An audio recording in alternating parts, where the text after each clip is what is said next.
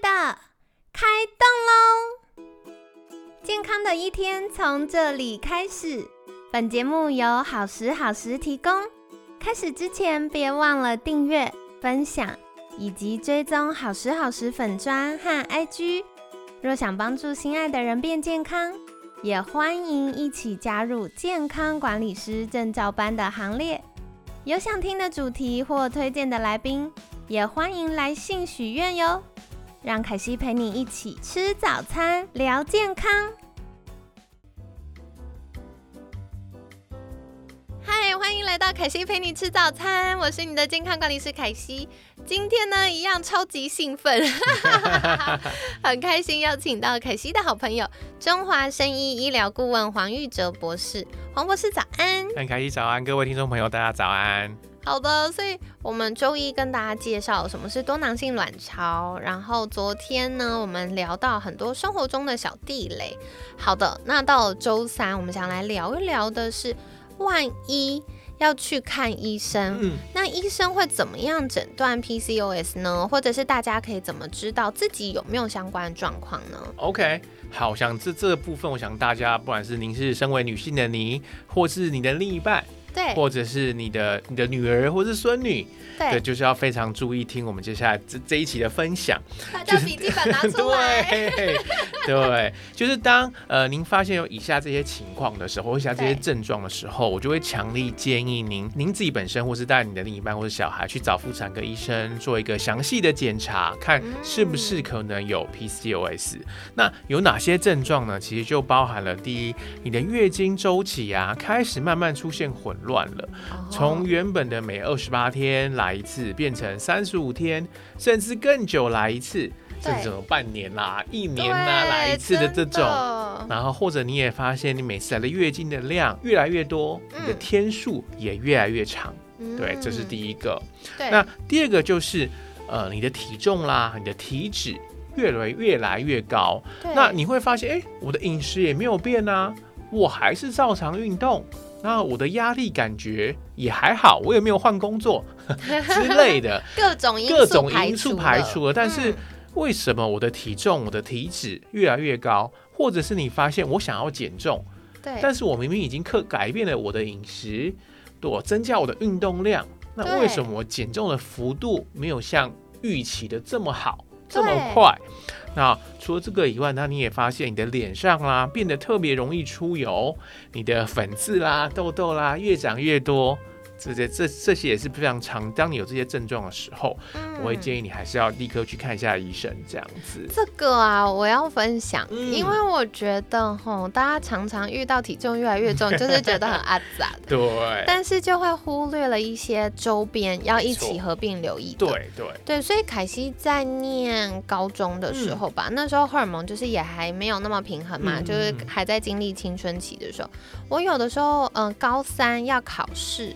就会遇到哎，体重跟体脂增加，然后很容易出油、长痘痘，然后那一阵子就想说哇，发生什么事情？对，没错。然后一直到长大了才知道哦，有可能是因为当时饮食没有好好控制，然后高三又压力大，没错。然后血糖也没有控制的很好，然后所以他就开始让我有一些荷尔蒙变化。嗯，所以的确哦，就是当时会出现哎，手毛变得比较多，就是我的手毛比我爸爸的手毛还多 哎。超夸张的，然后就想说，天哪，这也太可怕了。对。但后来就是把身体照顾好之后，到大学就嗯开始就恢复很正常。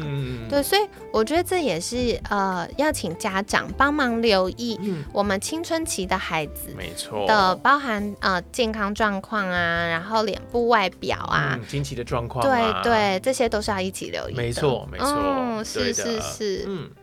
好的，那接下来想再请问，就是刚听到比较多都跟女生有关。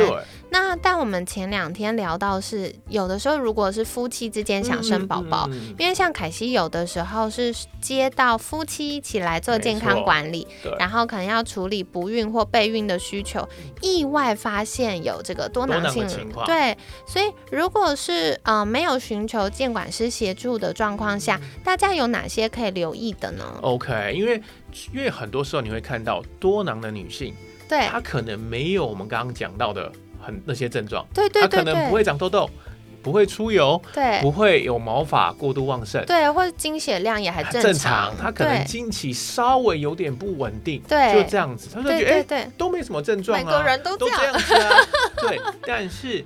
当这些女性开始跟她的另一半准备要怀孕的时候，对，却发现怎么样都不成功。对对，那怎么样来判断呢？基本上就是，如果呃夫妻有正确尝试怀孕，但是超过一年以上都没有成功，我们这边是指大概三十五岁以下的夫妻啦，超过一年以上都没有成功。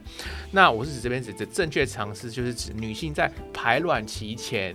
要有有性行为啦，嗯对。当然，如果因为我我有碰过一些女性，她虽然说她她我问我她怎么都没有正确怀孕，然后后来一问详细，它其实就是性行为的时间不太正确了，那就跟多囊就没有关系对，系。因为我们总是要在那个卵子排出来的时候，对对对对，前一天这样子，对对。然后或者是当女性已经三十五岁以上，嗯。但是试了半年都没有成功怀孕，基本上这就是不孕症。哦，对，所以这时候呃就需要去立刻去寻求呃妇产科医生的的检检的的帮助，确定女性是不是有可能你是有多囊，虽然你可能没有什么我们刚刚讲的那些症状。了解对，这个啊，凯西一定要帮大家小小补充一下，那个。嗯、很长我会遇到比较年轻的女生客户，就会跑来说：“凯西怎么办？我们好像不孕，嗯因为我们就是有爱爱，可是都没有生宝宝。嗯，我要说，就算是排卵期有爱爱，也不会百发百对，中。没有也没有，对也没有，对，对所以它是有一个时间的。对对对，所以大家一定要知道，就是嗯，然后我觉得放松心情，对，放松心情真的成功率有大幅提升。没错，对，这是关键，对对，所以放松心心情，好好享受在夫妻之间的关系。没。错，没错，对，然后如果真的是很希望就是快速有宝宝的话，嗯去用那个嗯很多有算月经周期的 app，就是可以用那个 app，然后提醒你你的排卵期。然后比较好的做法，一般就是医疗。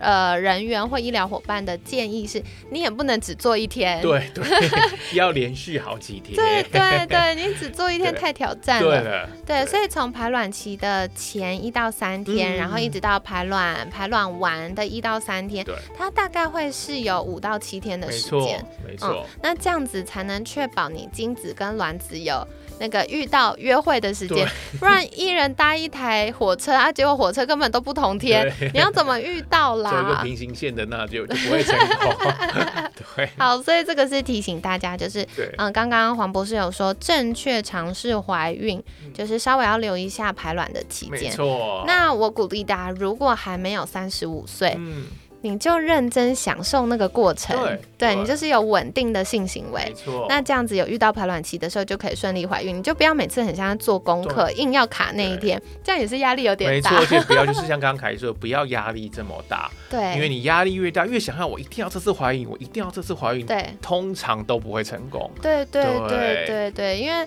就是坊间也有这个研究文献的说法是说，如果压力大的话，男生的精子的配比也是会调整。没错，没错，对对所以我们为什么常说，为什么出去蜜月很容易怀孕？对，因为蜜月就是一个放松啊放啊。松出去对，玩，你享受一个异国完全跟台湾不一样的情况，异国的对风情，所以你会你心情上会更放松。那这种，啊当你心情一旦放松，你的怀孕的几率就会更高了。太好了，所以顺带跟大家分享一个小秘诀哦没。错不，过说回来，凯西很好奇的，嗯就是我真的觉得 PCOS 嗯是一个嗯很复杂的状况。没错。那医生会怎么去诊断 PCOS 呢？OK，那我们目前的 PCOS 的诊断标准有三项，有三个嗯症状。第一就是我们刚刚提过，第一月经不规则，不管是完全没有来。偶尔来，或是来的时间越来越长，这是第一个。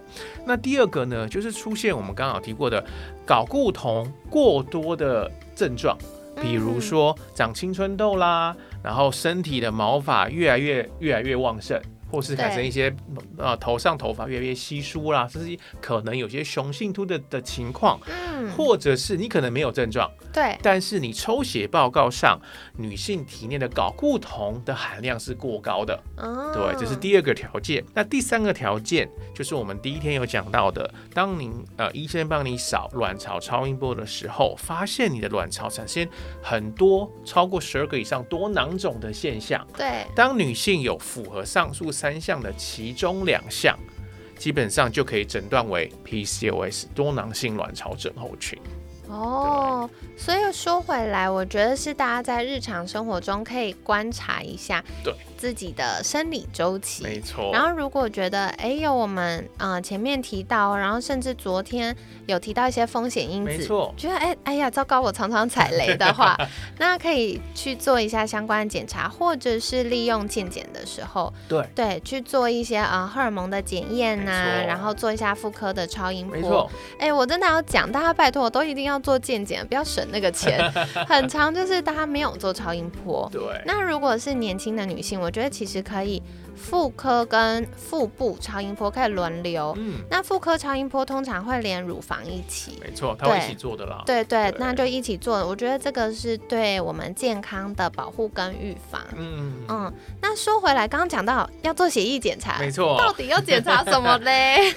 基本上，我们最主要要找出来有没有可能你有多囊，或是对你有没有可能从血液的指标来判断说你的多囊的风险是高的。对那第一个会一定会检测的，以我来说的话，第一个就是测量你的女性荷尔蒙。对那这女性荷尔蒙其实包含很多啦，包含几个，包含所谓的呃脑下垂体的荷尔蒙，包含 LH、FSH，还有对这两脑下垂体荷尔蒙的比例，然后另外一个还会测量另外一个叫做 AMH，这叫中文叫做抗穆勒氏荷尔蒙。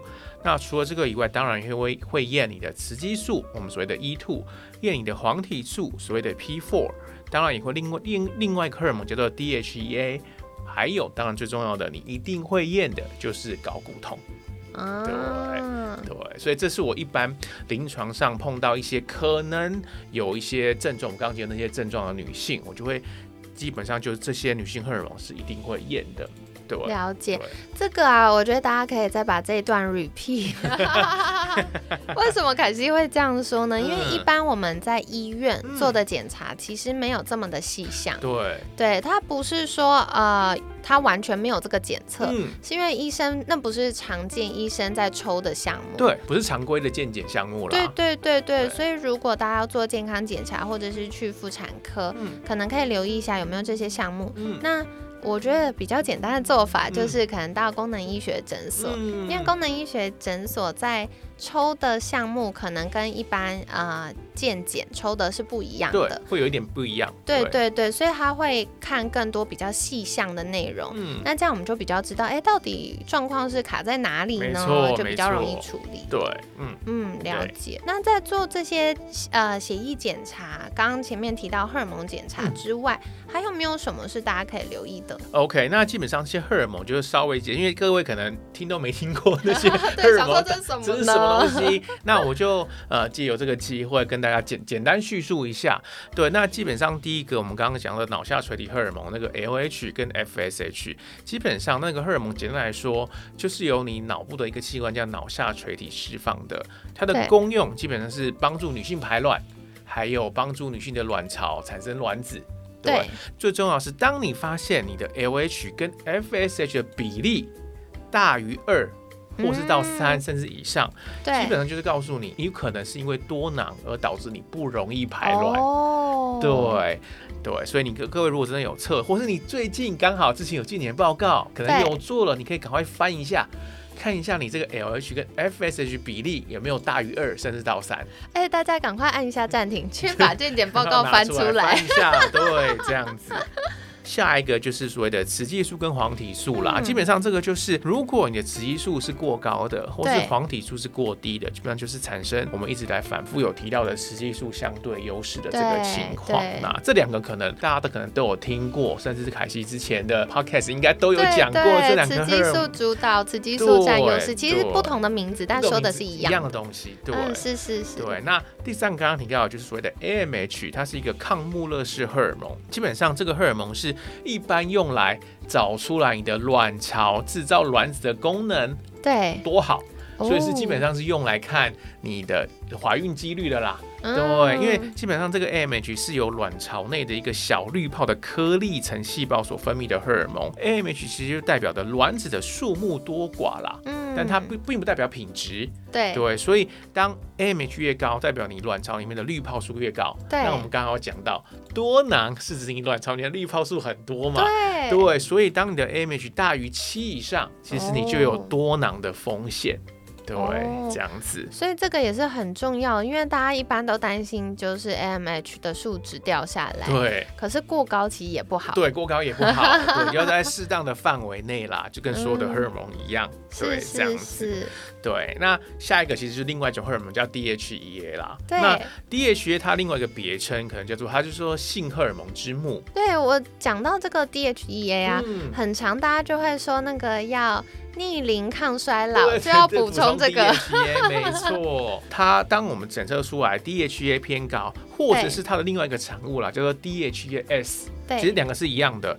对它这两个数值，如果其中一个偏高的话，它其实也是有多囊的风险。嗯对，那为什么呢？因为虽然 DHA 是我们跟他讲是一个呃性荷尔蒙之母，但它其实跟我们的慢性压力有关对系。像我们在昨天有讲到，当你有慢性压力的时候，你的多囊的风险也是偏高的。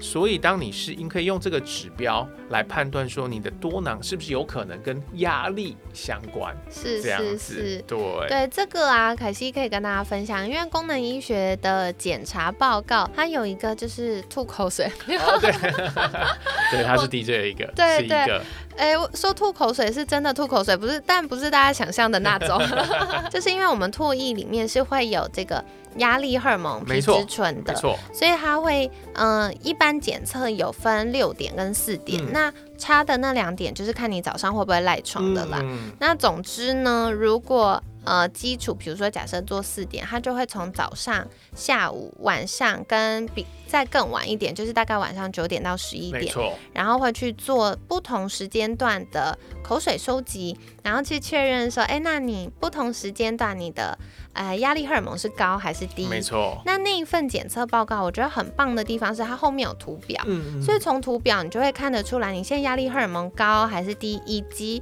这个原料就是 DHEA 它是高还是低。对，没错，对，所以正常来说，初级一开始发生的时候是 DHEA 跟你的压力荷尔蒙会一起变高，是的。因，为它还有原料，然后嗯、呃身体也还可以再合成呃压力荷尔蒙嗯。去应付我们压力。可是等到开始原料不足的时候，它就会往左移，然后 再来对。连结果的那个压力荷尔蒙都不够的时候，它就往下掉。没错。所以，，我们从这里也可以看到你压力的程度，嗯，嗯，然后身体它的原料累积的程度，没错，没错，嗯，对，大推。对，的确是，对，那说回来，除了 DHEA 还有吗？那基本上就是我们刚刚说的睾固酮啦，啊。对，基本上这是必验的啦，对对啊因为睾固酮测出来过高，它其实就是反映了你的多毛啦多油、皮肤多油啦、青春痘、粉刺过多的症状，这样。对，子。这个我有想要再推荐一个。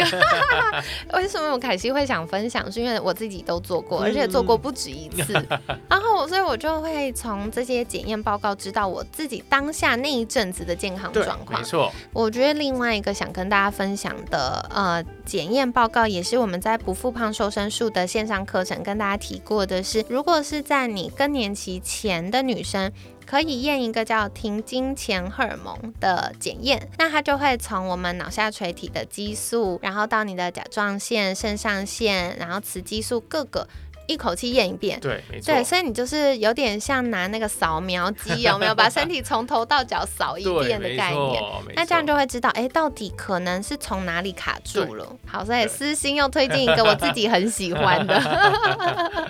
那除了搞固酮之外，是因为我在想，我们一直聊到很多是关于血没糖，错，所以是不是也有些血糖的检测呢？，对我们一般说，像我面对这些可能有多囊的女性的时候，除了刚刚讲的女性荷尔蒙都会验以外，血糖它其实就是一个必验的情况啦。对。那我们讲到血糖，我们要验什么呢？基本上就是包含空腹的血糖值啦，空腹的胰岛素啦，对然后用这两个数值算出来一个比值，叫做 HOMA Index。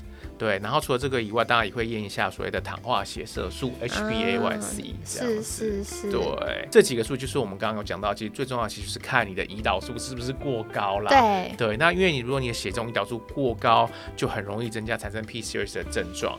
那胰岛素过高，其实就代表说你可能有胰岛素阻抗的风险，这样子。所以我觉得这很重要，因为通常在糖尿病发生之前很久就已经可以去做呃一些胰岛素阻抗的确认没错，因为很多时候你可能现我们一般说要看有没有糖尿病，可能看空腹血糖是不是过高，对，你的糖化血色素是不是大于五点七以上或者六点五以上。但很多时候呃一些比如小小女生。十几岁的他是没有这些异常的，他唯一有异常的可能是真的单纯的胰岛素偏高产生的胰岛素阻抗，就这样而已。对，但如果你只验同呃糖化血色素，你没有验到空腹血糖、空腹胰岛素，你就不会知道他其实目前就是处于一个高风险的情况对，就是他可能还没有从糖化血色素呈现，对，可是他已经有一些相关的呃功能性的失衡。没错，没错。嗯，所以这也是跟大家分享。对。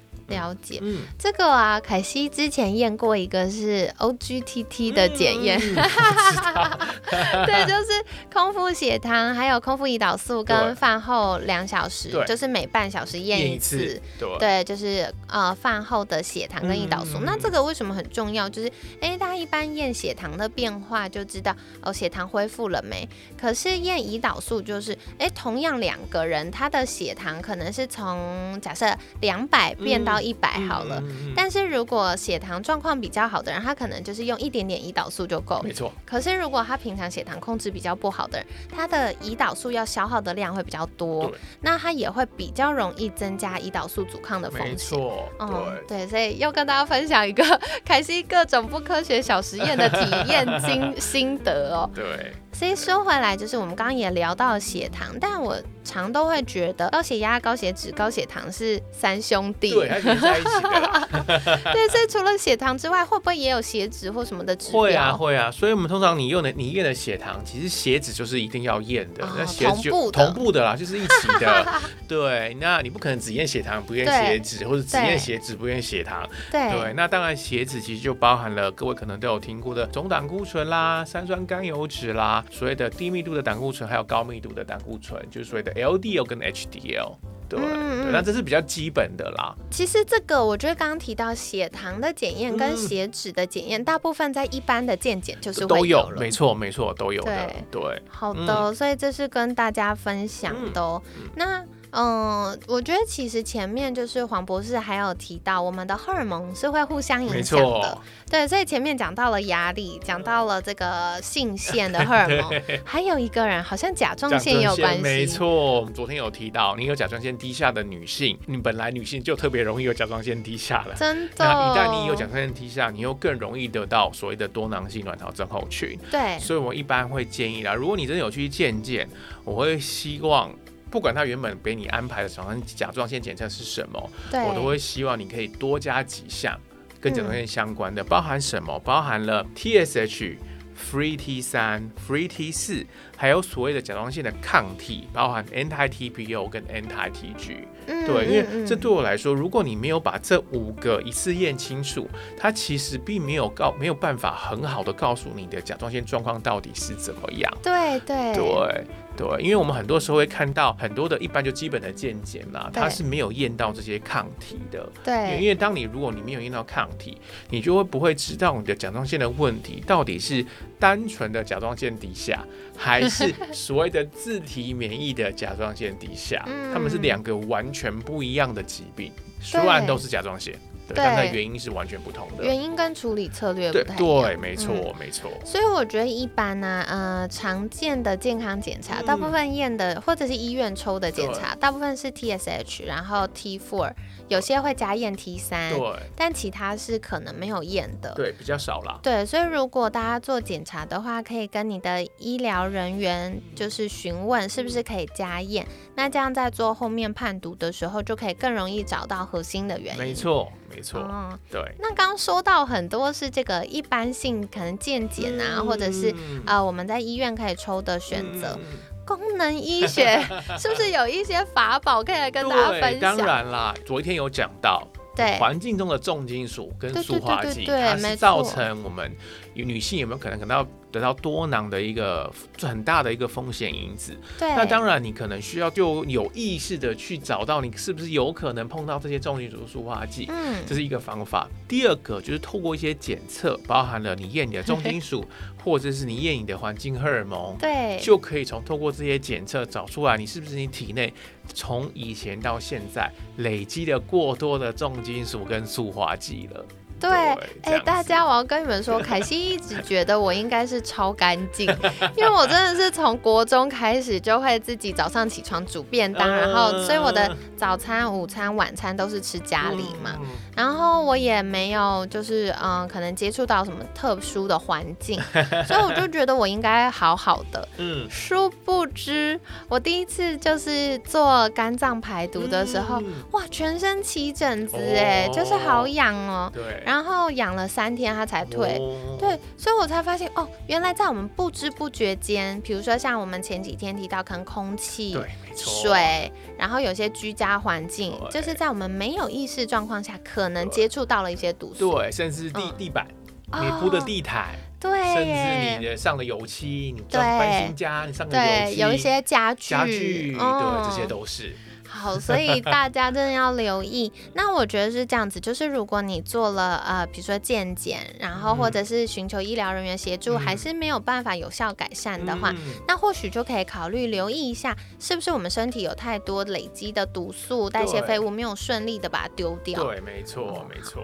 所以超级感谢黄博士今天跟我们聊了很多哦，就是用一种大补铁的概念在跟大家分享。对，对，那我觉得，嗯，如果大家知道，哎，到底医疗人员是怎么在诊断 PCOS 的，然后知道说，哎，哪些是常见的，呃，地雷，或者是是有一些检验的小工具可以帮忙我们，那我们就更有可能可以有效益的去改善自己的状对况。，没错，没错。好的，所以跟你们分享喽。那不知道，嗯、大家有没有找到你的健检报告 对应一下呢？翻一下。对，赶快翻一下。说完，可惜等下录完音，我也要去翻一下我的健检报告。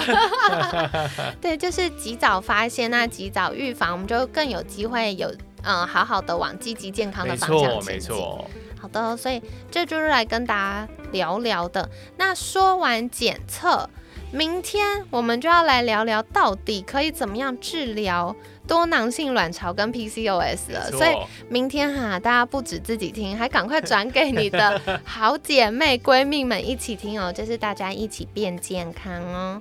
好的，那在节目尾声一样，想邀请黄博士，如果大家想获得更多，就是关于呃了解自己有没有多囊性卵巢的风险，可以到哪里找到您呢？好的，欢迎各位来我们中华生意的官网或是脸书的粉丝专业。那还有，当然还有我们另外一个成立的平台，叫做 Doctor f o r m a d 的脸书平台。